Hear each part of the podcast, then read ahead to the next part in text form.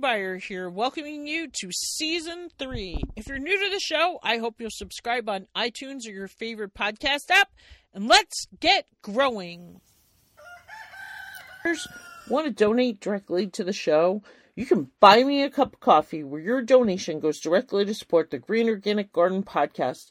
It helps for thing pay for things like hosting the MP3 files, maintaining the website. It's super easy. I'll put the link in the show notes. Thanks so much for listening. Hey, listeners, are you wondering how you can grow your own healthy and nutritious food with confidence? Have you been frustrated as a gardener? Does the thought of weeding make your back ache? Have you tried to grow a garden before and found you can't even keep a plant alive? Does the cost of organic produce in the store make you cringe, but the thought of bugs in your garden make your skin crawl? Well, we have the answer for you. Freegardencourse.com. It is so easy. You enter your email. You will watch a video right there. You can get my Organic Oasis checklist, our essential tools checklist. It all shows up right on the thank you page. Freegardencourse.com. A beautiful what? A laugh. I love your laugh. Sounds wonderful. Oh, oh, oh laugh. Okay. Uh, and it's funny because I usually go to yoga laughter Tuesday mornings and just I didn't sleep well last night and I got up really late and I just Ugh. I was late and and then I missed Ugh. it and I got myself booted out of the room. that's not fair, man. something.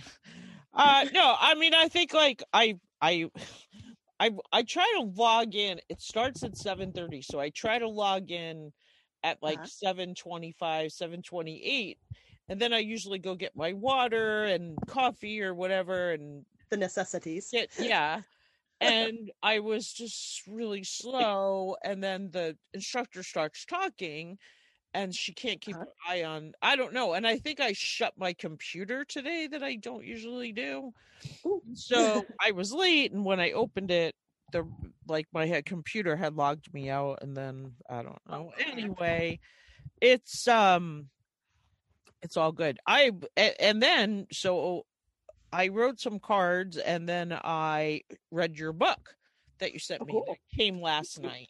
So oh, I feel like we sound a lot in common. Although I thought we were going to be talking about your edible weeds landscape oh. today and the book that came in the mail is the stay grounded you are just like a prolific author i have I, I mean how many books do you write a year a couple okay i'll tell you yeah, well, this is my backstory. Basically, wait, wait, wait. Um, just super quick. Oh. Let me introduce you because I know you're going to drop golden seeds, and I don't want that. But is it Melinda or Rose? Well, the my Melinda's my real name uh, Rose Fiend is my pen name for these my gardening books. So, so what? How so, do you want me to introduce you? Um, you can introduce me as Melinda R. Cordell, um, also who writes under the name Rose Fiend Cordell. Okay. If that isn't. okay, that sounds good. oh my gosh, I love your laugh. This is so wonderful. Podcasting is Thank the you. best. What's it's that? just the best. I mean, I connect with great people. People send me books. I I meet people who I laugh with. I've made connections around the country. So I've been mm-hmm. like on this um I I decided I was going to send everybody who's been a guest a birthday card. So I'm going to send you a link to send me okay. your address and your birthday afterwards and then you'll get a birthday card. And like I'm an artist and so they're uh-huh. like hand they're they're prints, but they're like prints of paintings that I've done. So oh goodness, it's kind of like awesome. everybody gets a little piece of my art, and I get to like, and it and it just made it a little easier to thought of breaking it up so I've been kind of mm-hmm. writing them by the month. So I did get January's done this morning. And it's been so fun. People are like, oh my gosh, I was so surprised. I'm like, well, you filled out the form. They're like, yeah, but I forgot. And I'm like, so it's it's been it's been lovely. It's lovely for me to handwrite a note and just anyway. Um I'm gonna introduce you and and and we'll go from there. So sounds cool. Welcome to the Green Organic Garden. It is Tuesday, January 5th. It's actually 2021. I am so excited to introduce my guest. She wrote she's written like she's like the most prolific writer. I mean, so many books. But this morning I read Stay Grounded, Easy Growing Gardening book number nine, Soil Building for Sustainable Gardeners. It's a lot like Anna Hess's primer that you have all heard me about, but wow. in a lot of ways, it's also has like I've got red lines all through it. I underlined all this stuff. Like I learned a ton. It kind of almost like breaks down Anna Hess's primer into like a more simple, easy to understand, specific. This is what you do. This is why you do it, and this is how you do it. Um, it's just a great book you're gonna love. She also has this book, Edible Landscaping, that I'm hoping to talk about. So I'll be quiet. Here to dazzle us today, she's got a great laugh. Melinda R. Cordell, and her pen name or Cordell is Rose Fiend Cordell. So welcome to the show, Melinda. well, thank you for having me. oh my goodness. Well, I'm so like, excited to talk to you. Is good. Well, I'm, I'm happy to hear, I'm happy to talk to you too. This is really nice. Well, cool. And Anna Hess just keeps telling me she's too shy, so I've asked her several times to come on. I don't know why really, she's so shy. And she has YouTube videos. So I'm like, this is just a phone call. I don't know. I did not know. Uh, it's hard to say. Anyway, we are here to talk about you today. So why don't you start out just telling listeners like a little bit about yourself? The one thing I don't know is like, are you in the north, south, west? Where are you located? I'm in um, Savannah, Missouri, oh. which is a little bit oh. north of Kansas City. Okay. So I'm going to talk a little. Might, I might talk funny. I, I won't talk that funny. okay, and then go ahead and tell listeners a little bit about yourself. Well, I used to be a. Well, I've been. I should say. Um, I've been a my big thing is that I was a municipal horticulturalist for the St. Joe Parks and Rec Department for six, seven years, eight, uh, seven. But I've been, I did that as well as, and that was, that was, the, that was, that was something else because I was kind of a crew of one person. I sort of ran things myself. I didn't really have a, uh, what do you call it, a dedicated crew through the year. So I what get, does like, a municipal horticulturist do? Like, well, I ran the. You decide what bushes are going to go here and what we're going to plant there, and this. I had yard. charge of like about twenty-eight gardens, thirty-some gardens in the through the city of St. Joe, including City Hall, Patee Park, um, Felix Street Square, um, Krug Park, Hyde Park, North End, South End, oh. all, all around the town, man. So, and I would be in charge of tree planting projects like on 22nd Street and Lovers Lane. We had a big one there. We had, oh, we had, I planted a bunch of trees out on Southwest Parkway with a tree spade, you know, and, you know, and just basically I was just pretty much running and trying to keep, um, keep all the fires put out, you know, keep things planted, keep things pruned, take care. Of, I had 300 roses in the rose garden. I love that rose garden. I miss that rose garden so much but yeah, it was a lot. It was a lot, but it was a uh, it was definitely an education too. And then I've also done horticultural stuff through all my life. I was like in fifth, even back in fifth grade, I was like um, reading. Uh, my grandma had a book called Missouri Wildflowers, and I would walk around, you know, wander around Nottoway, my little my little hometown, up in the hills and stuff, looking for wildflowers and identifying them from the book. So I was uh, even even way back, I was just a little flower nerd, you know. But yeah and and so but I, I work as a proofreader now because it's i love air conditioning i love air conditioning so much because i work out in the gardens you know it'd be like 95 degrees out in the rose garden and, and it, the rose garden was sort of placed in this sort of a, a bowl you know with the hills all around and the you know you can see out the front and I could look across the Krug Park Lagoon. I could see the little flag waving, but in the bowl there'd be no no uh, wind whatsoever. It's like 95 degrees outside, 95% relative humidity. So everything you sweat, you know, it's, it's not going to evaporate. so it, was good times, man. But uh, I mean, it was, um, it was a lot. I learned a lot and I um, accomplished a lot. and, uh, you know, I like to drive through town and it's like, I planted that tree. That's a tree I planted. So isn't that, that the best? Yes, it is got some really pretty um um oh dear golden rain trees around the Krug Park Castle, and you know they're blooming and they were blooming this summer, and I was like, oh yeah, I did. That was good. Well, I guess you kind of answered. Usually, I start my show asking about your very first gardening experience. Like, who were you with? Were you a kid, an adult? What'd you grow? It sounds mm-hmm. like you were probably with your grandmother. Is that right? Both my grandmas. My grandma, my grandma Ann had um, house plants. My grandma Mary um, lived next door to us, or, or we lived next door to her technically. but you know, they both had, you know, they'd have gardens out back. Um, I get house plant starts from both my grandmas. So when I was in seventh grade, I had my little plant table. I had like a oh uh, philodendron. I called him Terrace. I had a little um, uh, peperomia. I called it Nathaniel. Stuff like that. They all had names, you know. Aww. I had a cactus.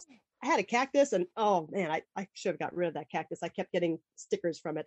Um, but yeah, it's just it's just a sort of a long long history with plants and flowers. You need to write like a biography children's book about you. Well, I, I did get. I also have a. I also have a Master of Fine Arts from um, um, the University of or um, Hamline University, and I'm writing for children. So there is poss- that is you a possibility. Do? I do. that's my. Other, I'm an aspiring children's book illustrator, so you, maybe I mm-hmm. could illustrate it if you write it. I'll have to look at your illustrations. We, I don't know, we might be able to work something out here well, my listeners always want to know like what can they do to you know be more effective in their garden, grow a better tomato or grow like I'm so curious about this edible landscaping. Like what what's the first step to developing edible landscaping? Well, I will I'll, I'll have to I, you invite me to your show again because I want to talk to you some more about that. oh, okay. All right. Yeah. Well, but I, I, can I can start with this. Basically, I was going to say this. I always start with this. You got to start with the soil, because okay. you know that is without a doubt the theme of my mm-hmm. show. Uh huh. Because it's it's like it's like if the plant doesn't like where it's at, it can't just pull itself up and walk off to a better location. You know, it's stuck there.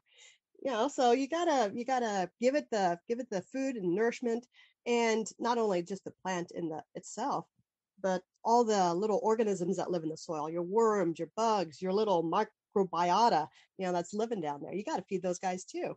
And, you know, so you, if you got a, if you have a good, um, if you got a good living, um, busy soil, you're going to have happy plants too. So, you know, make, you know, I mean, you can't do much about the air around your plants, but you sure can do a lot about your soil around your plants.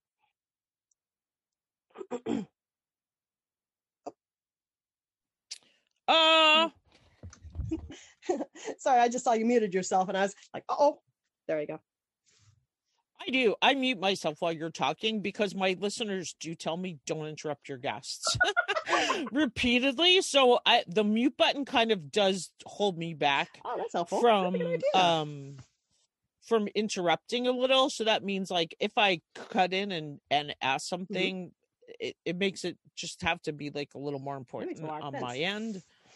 Um, it also keeps the like feedback on my end. Oh, that helps. I used to type the show notes while my guests were talking, but I found this Podgrass transcript service, so now I take notes on paper. There you go. So it doesn't make that people don't hear that typing in the background. But like I've gone back and like I'm like, oh my goodness, you can hear the clicks on like the first twenty five, uh, or maybe even like the first two hundred episodes. I oh, don't wow. know. Some some it seems they're louder than others. Mm-hmm. I thought it was maybe I had a new microphone I had to get a couple of years ago, and it was the new mm-hmm. microphone. But now I've gone back and I can still hear them in the first hmm. episodes. Mm. Anyway, um, you know, one of the challenges I've been having in my soil that I found a lot of information in your book is like with my blueberries. And so I was glad to see it's funny because it's exactly what my husband said. It's what J.M. Fortier said is that leave them where they are. They need compost and organic mm-hmm. materials because my blueberries are like actually in like a super is it high alkaline like they have an 8.3 on their soil test and they need like a 4.5 like they're in like the worst place to be oh for blueberries but i have since been told i shouldn't maybe add the um azalea for even though it's an organic um somebody mm-hmm. told me to add this azalea thing that yeah. if i just keep adding the compost and that they will well in your book even it says it will kind of neutralize itself out in its own mm-hmm. and that was kind of what my husband and JM Fortier both said. They're like, you know, I think they just need more time to be established. They're only two years old. Give them a chance. Yeah, I mean, if you're if you're putting something into like you know something in, because we always we have kind of have that problem here a little bit. Well, we do too because we have the um, we have the clay soils and stuff. So they're they sort of um, tilt a little bit alkaline on the on the um, pH meter on the pH scale. So you kind of we have to um, really work to um, make the soil um, acidic enough to make our blueberries or any other uh, member of the um, Ericaceae family happy. So You know what else I I caught Uh-huh. in your book that nobody else seems to have mentioned is we got our soil test taken in the first one was in July and the second one was in August when there's more nitrogen fixing going on and you were saying that we Oh. should maybe do it in the fall because that could be skewing my results especially like if I picked a scoop where there's like uh legumes i think you said maybe or like Yep. corn stuff where the nitrogen fixing is really going on. So i'm curious to know if that because like our results all came back like super high super high very high. Mhm. um the one thing that's frustrating me is the lab that we sent them to and the reason we got two tests is they don't measure organic matter. And so then we sent the second test i thought specifically because they were going to tell us the organic matter and it came back without it again gosh. weird? So I'm gonna try to go to a different lab Mhm. this summer and do yet a third, you know, another test. There you go. I mean, is it a is it a private lab or is it a university? Yeah, they're called lab? Logan Labs. Okay. But a- as I've been researching, I thought they were like kind of expensive, but it really uh, isn't. And like what helped me, what I loved about the first place is they, it's like uh, all in one. It comes with like the prepaid envelope. She even sent me a shovel because you talk about Oh, how yes. make sure your shovel's clean and everything. And like yeah, you don't she sent me every, and it was particles. so easy. Like she sent the paper bag. I just had to like take the scoop, put the shovel. The thing was prepaid. Send it off. I didn't have to do anything. and- Crazy. And so this other place, I got held up because I got to the post office and they wanted between thirteen and twenty dollars to mail the soil Oh. sample, and I Holy was like, "Holy cow!" And then, but then I did find at the UPS store there's a um you know uh, a box where you can put as much weight as you want as will fit in the box for eight dollars, and Uh-huh. so I'm thinking I'm gonna Good go heavens. that route yeah, but well, uh, still it's a forty dollar it's a a forty dollar test plus the eight dollars shipping heavens, but you just have to wrap your head around forty eight dollars because then i was reading in this other book about this test that's hundred and sixty dollars. Granted he's a farm but Mhm. still 40 compared to 160 is still great savings. And the one the woman sent me she sent it to me free because i'm a podcaster but Mm-hmm. their test is $40 too. So even though it, Well, it comes you prepaid and a- it's super easy was going to say you have a university extension um, um, uh, place in your county, don't you? We do. And actually, the guy from MSU, I sent him my soil results and he booked an Uh-huh. interview, and I'm talking to him at the end of the month for end of- free to go over the results of the test. But I don't think in Montana they do the testing for free anywhere. Oh, no kidding. I don't might, yeah, think do ask. I have like to do a little more research, but like yeah. the woman who gave me the Logan Labs name was Mhm. Patty Armbruster, who's been a guest on my show. And like, it's hard for me to imagine if she could get a free test from MSU, she would be paying to get one from Logan Labs. Mhm. And she was the one that yeah. recommended them. So, It's yeah, I saw in your book that you were saying, I'll find out from the MSU guy if Yes, it's true. But I'm pretty sure in Montana, they they will help you with the results, but I don't think they actually do the testing. Okay, I was gonna say it's like it's different in Missouri, but I think, yeah, uh, but it's possible that you know since we've had college, you know, um, funding cut, we've definitely had college funding cut in the state. You know, I was just gonna say that it could have really changed because like they got rid of our Mhm. master gardener program in my county and now we have to go to the next county which is a 60 mile drive and who wants to drive 60 miles on thursday nights in the middle of Oh winter at seven o'clock at night and so this is the murder right because of the pandemic actually they went online this year which was pretty Mhm. cool So my husband's thinking of taking it. It starts probably any day now. It starts in Jan. I should look into that again. Yeah. He was like, "You should check into this." So I don't know, but yeah, yeah, our funding got really cut. Our extension agent in our county went to like half time, so she's Oh, half time fair manager, which takes up a lot of her time, and then Uh-huh. very part time extension agent in the county where I live. Okay. Anyway, back to soil. I was like, oh, I'll wait for the next question here. Uh, well, generally, my next question is what grew well in your garden this year, but I I wasn't sure if you wanted to answer that or if you wanted to talk. oh, that's fine. Actually, well, Is that actually, a good didn't have. Okay. I got, actually, it is a fine question because, well, the problem is um, we had a we had this pandemic. so, but it's okay. I mean, you know, the garden's going to wait for you. I, you know, my, I had a, we had a kind of had a real rough time in February and March. My husband was in the hospital for, um, oh, it was a number of weeks. Oh. And so Because mean, of. COVID? yeah, well, you know, we didn't think it was, and you know, as time went on, we're like, I think we we were like, I think we had COVID, and you know, he actually at we asked when he was there getting ready to be discharged, he asked to have a test, and they're like, Have you been out of the county or at the country? And he's like, I went to Kansas. Does that count? And they're like, Ha ha ha ha, no. so he didn't get his COVID So test. they didn't test him?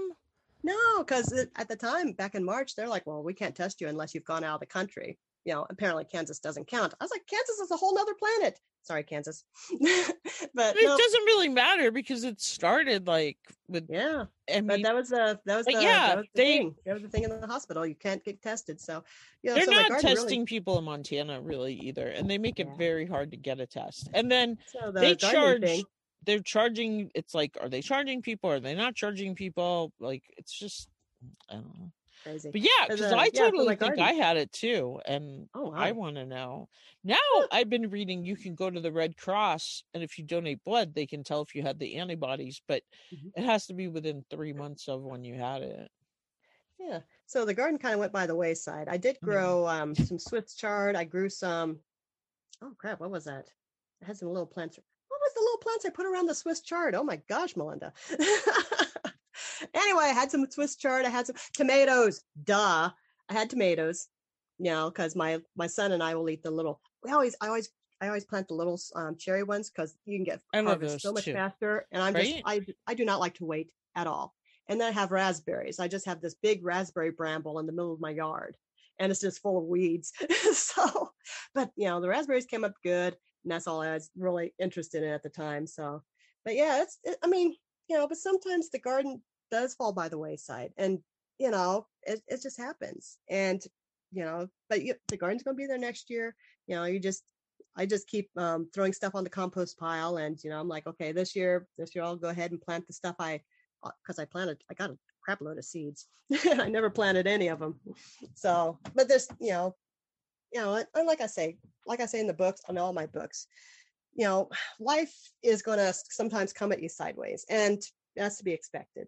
So, you know, don't beat yourself up if you can't garden, if you can't get out to the garden, if you can't um, fulfill all the plans you want to fulfill. I mean, if you can, you know, go crazy. But if you can't, you know, eh, there's, you know, the garden's still going to be there. You know, next year's going to come, you know, and ne- actually next year's here, you know, so there is hope. I hope. I'm just like, oh my God, 2021's got to be better than last year. So I'm sort of um, holding out for that. I I think that's great. We had last year we had our best garden ever, but the year Oh, good job. We didn't and like I was going crazy because I didn't have any greens in my freezer and I didn't have any Swiss chard. This year my lasagna with the frozen Swiss chard from the oh, was so good. I always make a veggie lasagna for Christmas and No oh, kidding. it came out so good. Yeah, I'm a big Swiss Oh. chard person. And then Uh-huh. yeah, I make a veggie. I had frozen broccoli from the summer, and the one thing I forgot were the carrots because they Oh. weren't frozen and they were out on the porch. And I made five lasagna. I made three meat lasagnas and two veggie pans. And like I get done, I'm like, oh, I forgot the carrots. So I don't know if that helped, but uh, they were they came out great. but I'm a lot like you. But yeah, that Swiss chard is like one of my all-time favorites. Like I can't. I yeah, yeah, that stuff just perked up. That just grew right real nice and it's pretty. I'd go out there and take a little nibble off the leaves and stuff. And I'd be like picking tomatoes. I'd pick a little chard, eat some chard, eat some tomatoes. I was like, well, that's my day. They do go good together, low. right?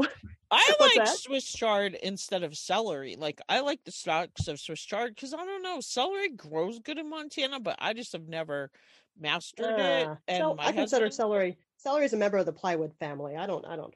I don't mess. I it's just to good for- me, Swiss chard has such a better flavor. I don't know. I tried to mature my grandkids onto it, and they're like, eh, "It's a little earthy for us." But Ah, I think once you get used to it, to me, Mhm. the the stalks are bigger, and you dip it with some cottage cheese and fresh herbs, or some cream cheese mixed with some fresh herbs from the garden, and Oh my goodness. that's the best. Now see, you're way Uh, ahead of me. I'm just like, I will put this in a pan and saute it. Okay, I have. I have my food. You know. Well, I like I you know I keep the stock separate, and then I and then I Mhm. saute up the greens.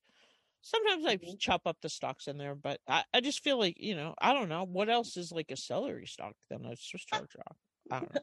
Anyway, well, Mhm. so was there something that didn't go the way you thought it was going to go? uh, pretty much all of 2020, but. I mean, I mean in the garden, like something that didn't pan Um, out the way you thought it would.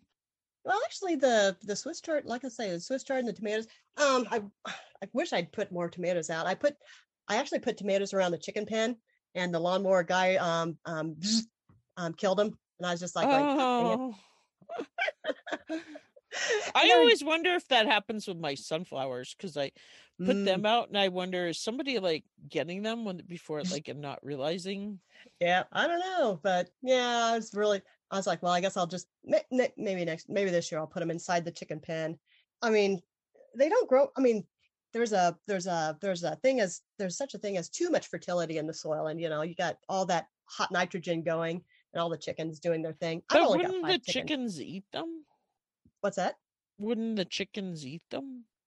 Um, they have actually the tomato plants. They've left the leaves alone, so I think I could probably put them in. I'm just more worried about them scratching because they scratch up the ground around the tomato plants. I've got one who scratches big old holes in the ground, you know. So I'll, but I if I put some stuff around it, uh, or like some rocks around the roots or something, so they can't scratch up the tomato plant, they should be okay with it. And you know, if the chickens get a couple of tomatoes, you know, that's you know, that's a win for them. That's a win, not so much for me. But chickens need food too. They're giving me eggs. They're good girls. And they're giving you poop. Yes, yes. I would say our chickens are here for the poop and the eggs are just the cherry on top. yeah, and I like my girls. I let them, you know, when when the sun's going down, I'll let them out, and I've got, you know, I let them out, and they run around my ankles, and they're all pecking at the grass, and it's very peaceful.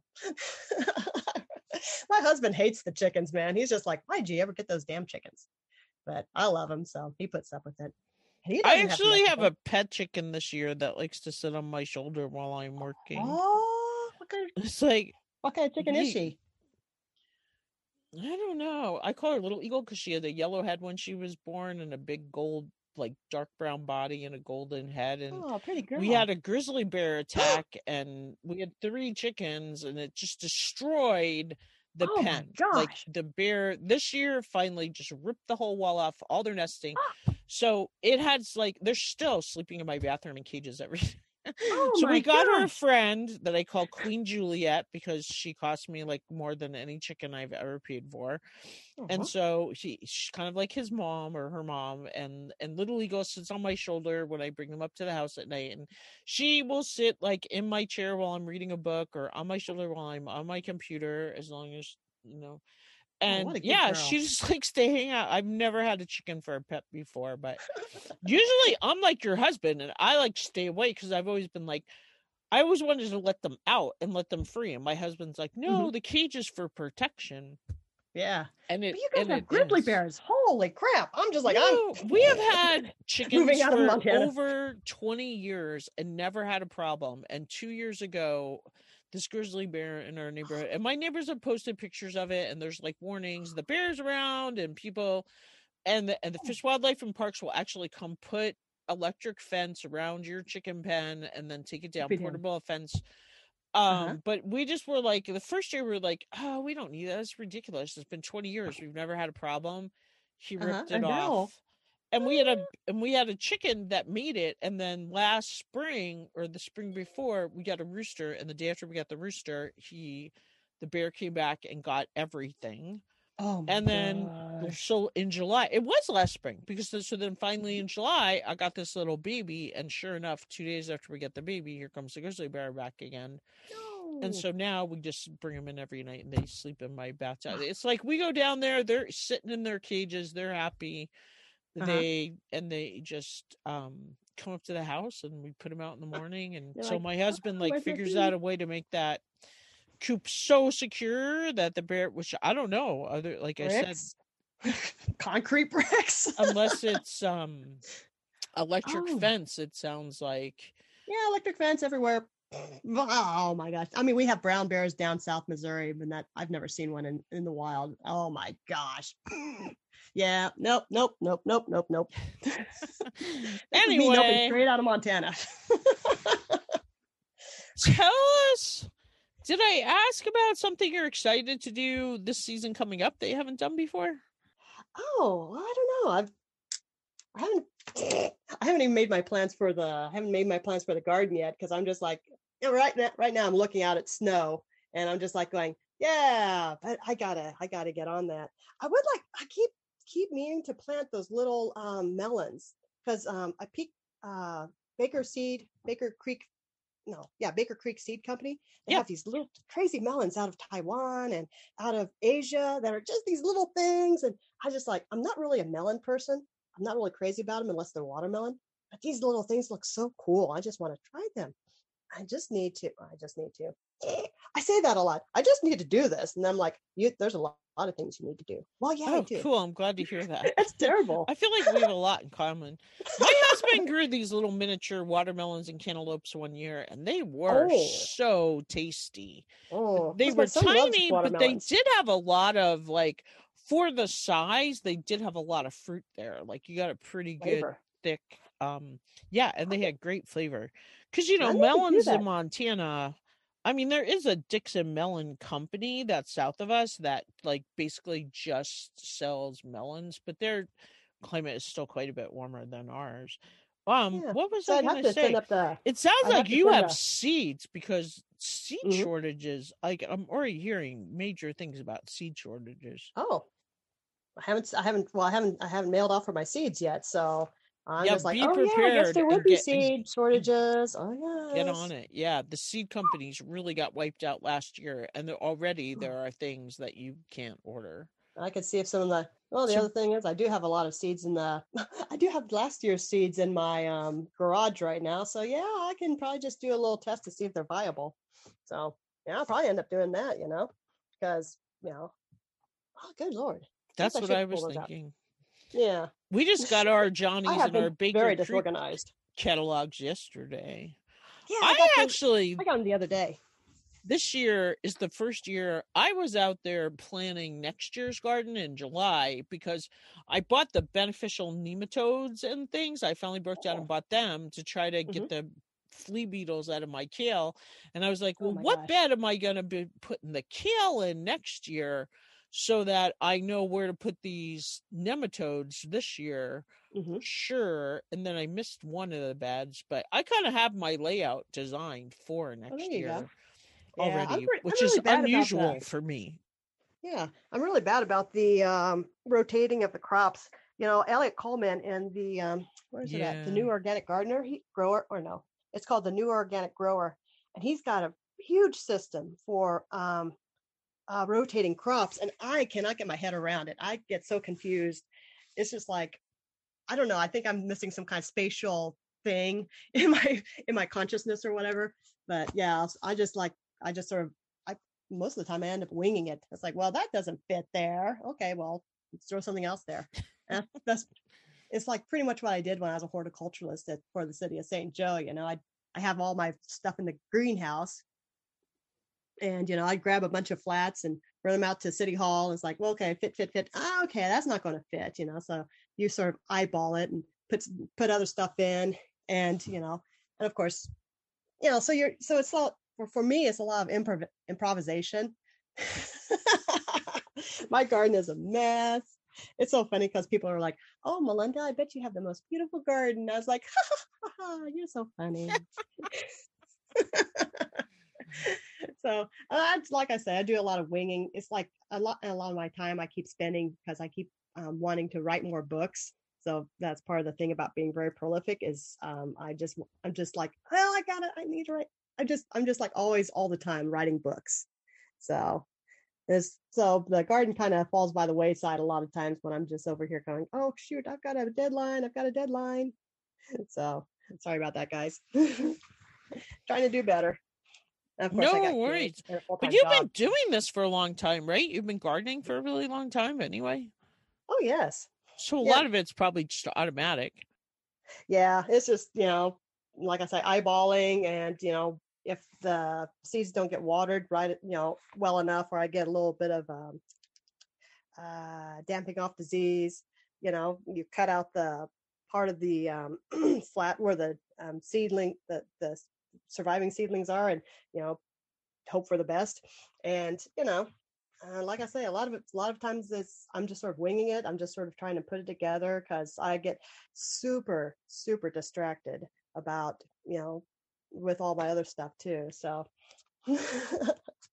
yeah. But you also um, probably like have a very inherent part of like this is where the sun's going to be at this time of year and this is going to yeah. be shady and this is going to be drier and this is going to be moister and this you know this grew well here last year and this absolutely never is going to grow in this specific like i just find when i started my show six years mm-hmm. ago now i totally had a brown thumb and could barely keep a geranium alive. Like my husband's really the gardener, but oh, my wow. learning curve and the fact that I'm even talking about taking over, like my knowledge is it, it's insane how much I've learned.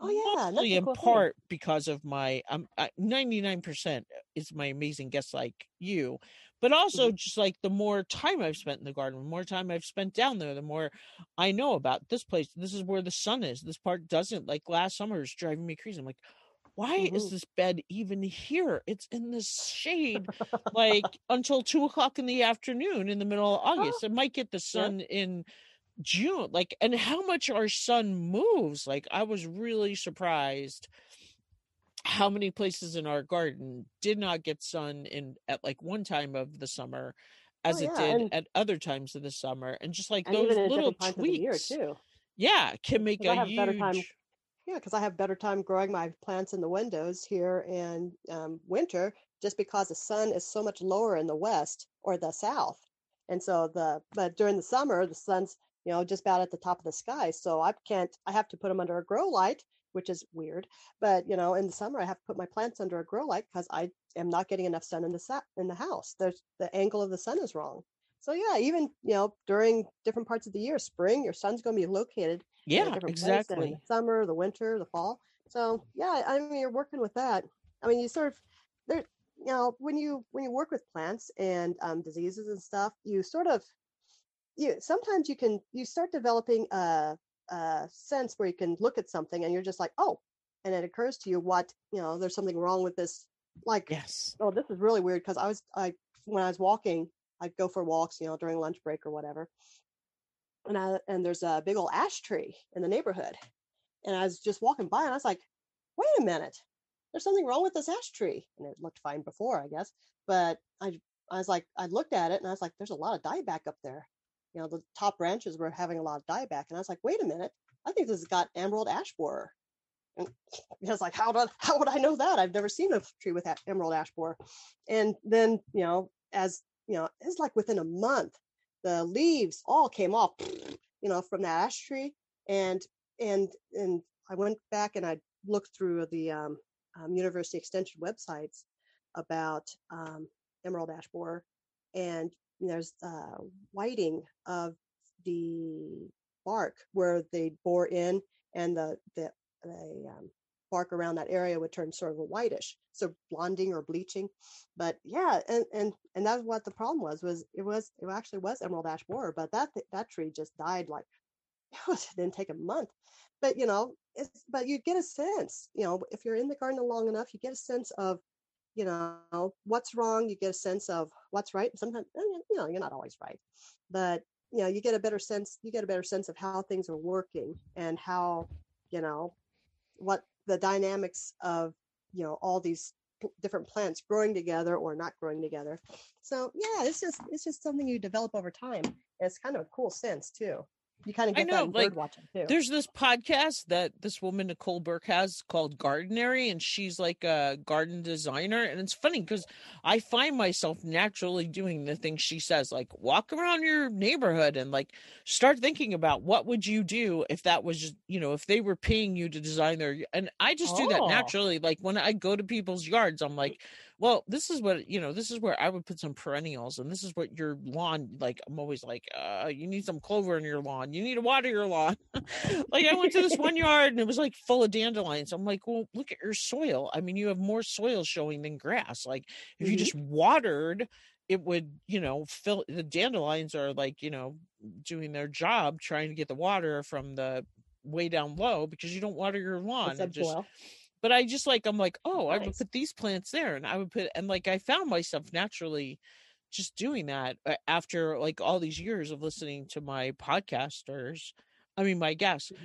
Anyway, Melinda, my listeners do not want to hear from me again. So this is kind of the part of the show we call getting to the root of things. Okay. So do you have a least favorite activity? Something you got to force yourself to get out there and do? Oh, lately, it, lately it seems like I have to force myself to get out there because I'm so I'm really preoccupied with writing books. But then when I get outside, it's wonderful and fine. I was like, why don't I do this more often?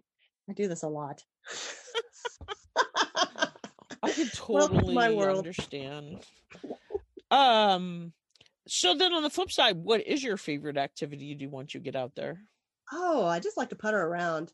Just try to clean up the try to clean up the um, garden and stuff, and try to get some stuff growing. And you know, so I end up letting the chickens out, and then the chickens come join me, and I'm like, I'm surrounded by chickens, and I'm a happy girl.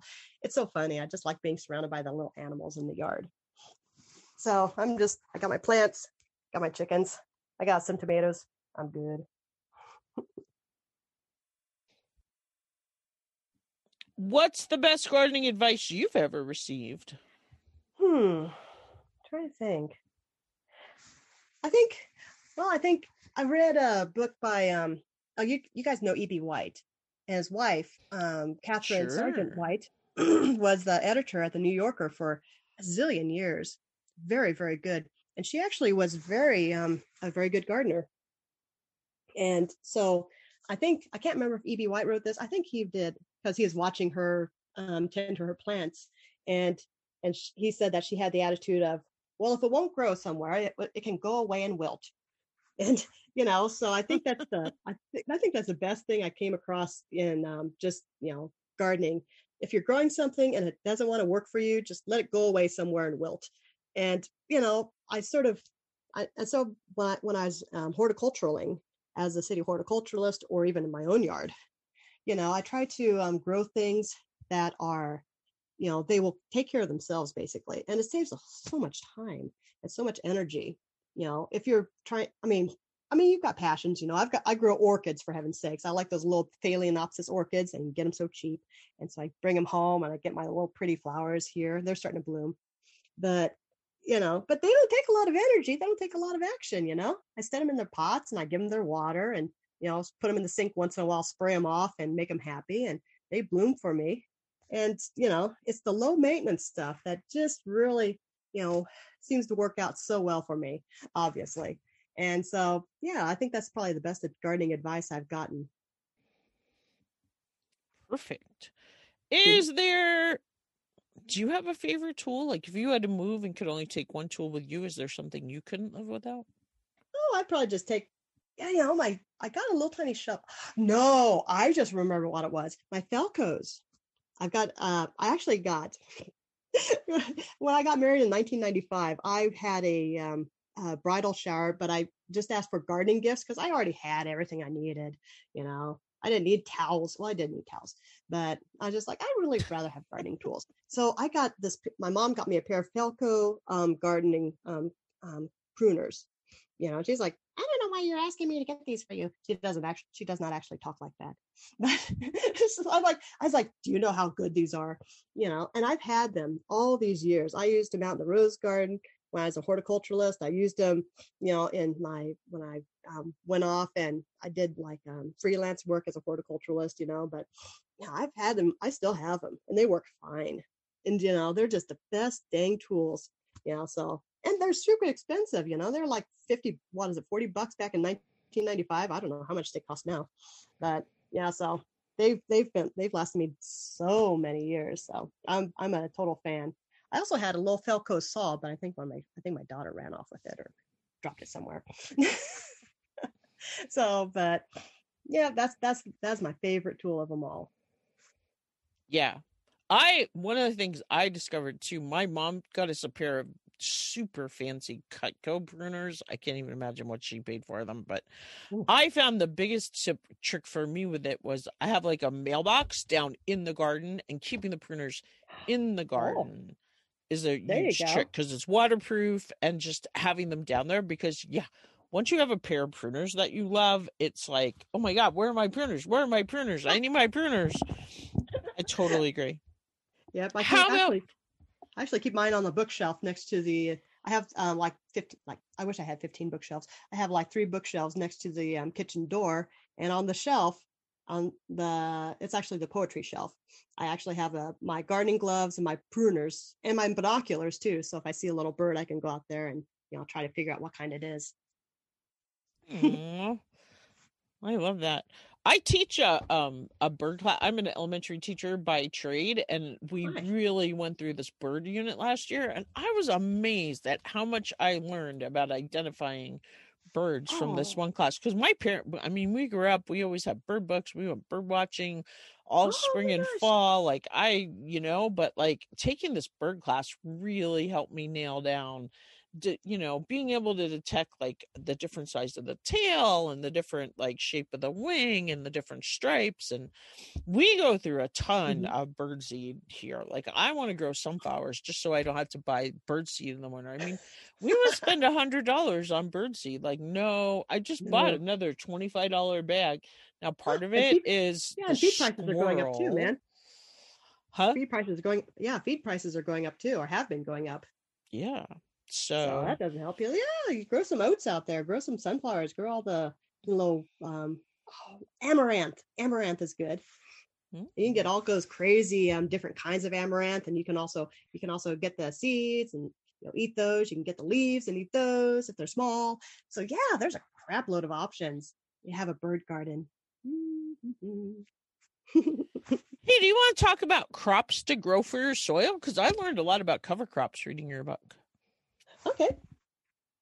Oh, uh, oh well, tell tell me tell me exactly what I should talk about. I don't know. Maybe like listeners. I mean, we. I mean, we talk about a lot on my show, but do you want to talk about like what are some cover crops they might want to grow?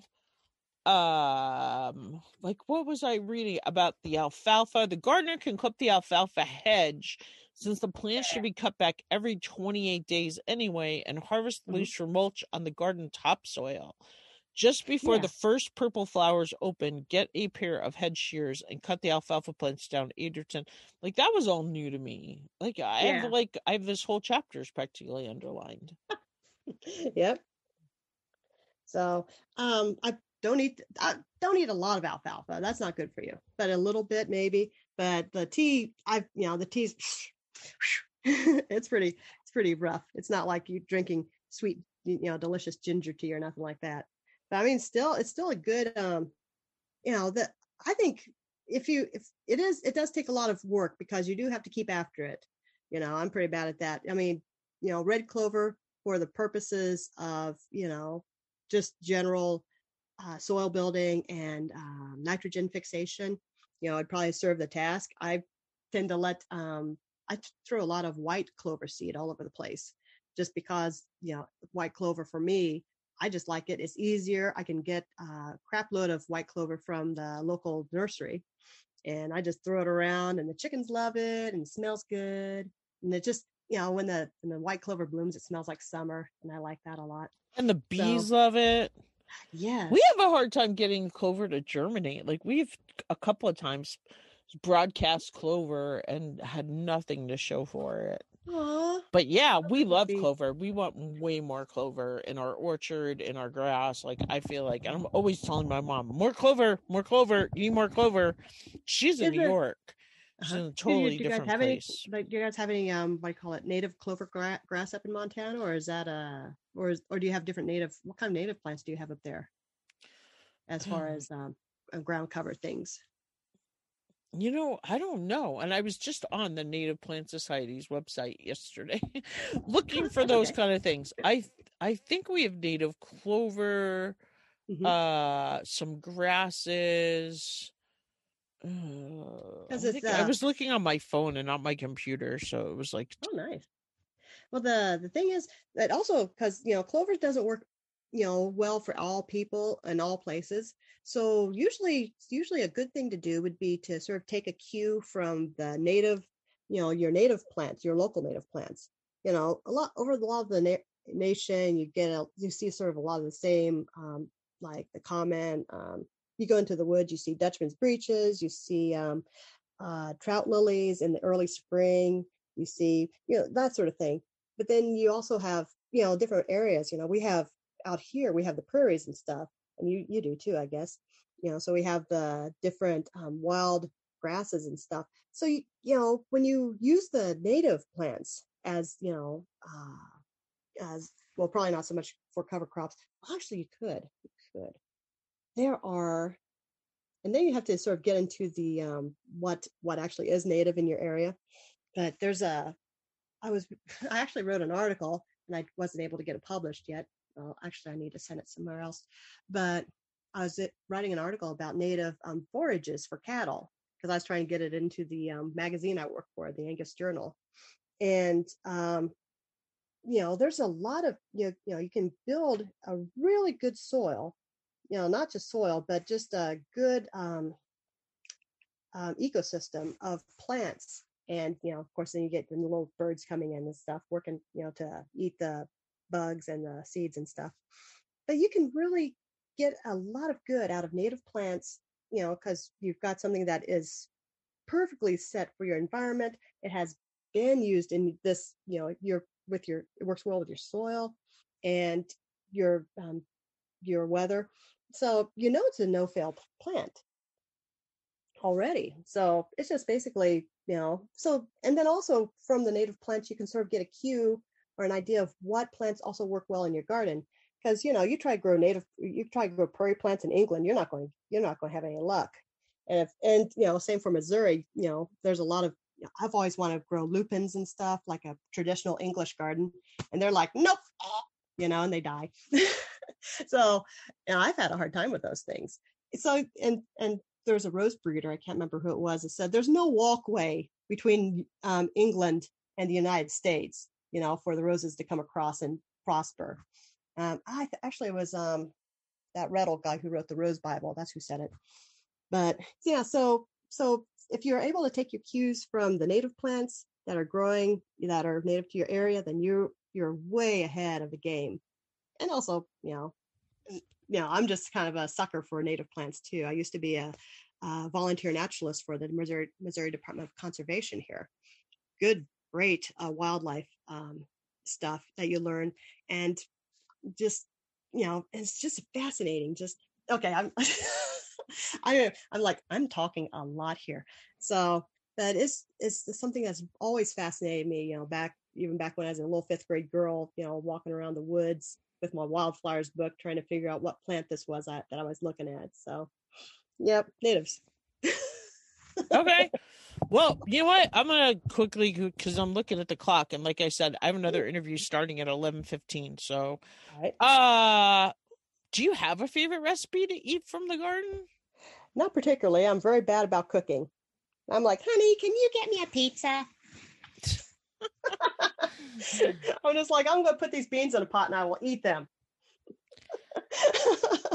How about a Okay, good. favorite internet resource? Where do you find yourself surfing on the web? Oh, um, Flickr. This is funny. The here's the the old um, photograph or the old images I get in my gardening books. I get them off Flickr, and they if you do a search for public like um, gardening gardening um, Mm, catalogs and stuff. know. Yeah, you can. The Library of Congress, not the Library of Congress. Yeah, that's the Library of Congress. But they have, and the British British um, Library has a bunch of um, open source uh, public domain images that you can get, and they um, scan them in from all these old um, gardening books, and they're all available on Flickr. So you can just sit there. I just Hmm. I spend a lot of time there, looking at these old pictures, and I also spend a lot of time. I do a lot of resource. I get a lot of resources from the University Extension. I talk those guys up a lot because they're just a very good resource, and they're available in for all, pretty much all counties. I guess not so much now, but it's a Yeah. wonderful resource. And hopefully, if we get more funding, we can you know bring those guys back. But they've been they've got so much um, good science and um, you know information that you can use. How about a favorite book or magazine? Is it the Eliot Coleman book, or do you have a book to recommend besides your great books? I always like. I think my I think my favorite um, book of all time was the Manual of Woody Landscape Plants by Michael Dirr. it's a it's a big old tome. If you if you ever get a landscaper, um, you know, eh, look up in their shelf and see if they have that book, and you know they're they're for real. Uh, also, the Garden Primer by Barbara Damrosch isn't the way back when I started working at the um, Old Mill Nursery in 1993. I got a copy of that from the library, and I was like, "Oh, I should go back to school and major in horticulture," because I had like um, changed my major 15 times before. Um, You and point. I have so much. You have no idea how much we have in common. so those are the those are two of them I can think of at the moment. I, I also want Okay. to get I also want to get the old organic gardening magazines from the 1980s because those are Oh. full of stuff that are so useful. But I, it's hard for me to get a copy of it. I got to find some way to get. I have like ones from 2000, 2001, 2002, 2003. I yeah, see. those weren't bad. But it's, But it's- yeah, it's the like, um, 80s would be good. Can you believe 80s they went out of business and sold to? Hearst? To Hearst, of all people. Oh my god! Rodale's went out two years ago. Okay, sons of Gunses. So we can promote your books. We got to quickly get to my final question. Oh yeah. Melinda, if there's one change you'd like to see to create a greener world, what would it be? For example, is there a charity or organization you're passionate about, a project you'd like to see put into action? Like, what do you feel is the most crucial issue facing our planet in regards to the environment, either locally, nationally, or on a global scale? Ah, oh boy, I've like got I can't think of any particular charities because I'm like, make everything prairies, make everything plant more trees is my pretty much my yeah. Um, less development, more trees, more forest, more prairies. But I don't know how to I don't know which prairie or let me let me email you something. Maybe you can put it up on your website and attach it to there because right. I didn't. I And didn't maybe in you'll come prepared. back and share with us about the edible landscaping. Well, maybe I should. Maybe you should invite me. Yeah, just book a oh, time. But you are totally invited. This has been so fun. right. It's great to hear your voice and laugh with you, and you have been sharing lots of golden seeds. So tell listeners to how to find your website and how to connect with you, and make sure listeners should go on Amazon and leave reviews for her books so other people can find them because she's got a, just a wealth of information out there that we all need. Well, thank you so much. Yeah, my the book the book I am the book book I am puffing right now is called Stay Grounded: Soil Building for Sustainable Gardens, and it's under my pen name Rose Rosefiend Cordell because under my real name Melinda R. Cordell, I write dragon novels. So I'm trying to keep them separate so Amazon doesn't like say. Also, you should if you bought this dragon novel, you should also buy this Oh. plant book too. It does do that. It does. It's called Also Bots. So, but you can find me on my website as well at melindacordell.com. I have so many books. You have no idea. it's pretty crazy. And I'll have more books here as soon as I get them done. All right. Well, you keep writing. I gotta go. I got Mary yeah. Reynolds on the line. Uh, Okay, thank you so much. Have a great day, Melinda. You Bye. too. Bye. Hey, listeners, are you wondering how you can grow your own healthy and nutritious food with confidence? Have you been frustrated as a gardener? Does the thought of weeding make your back ache? Have you tried to grow a garden before and found you can't even keep a plant alive? Does the cost of organic produce in the store make you cringe, but the thought of bugs in your garden make your skin crawl?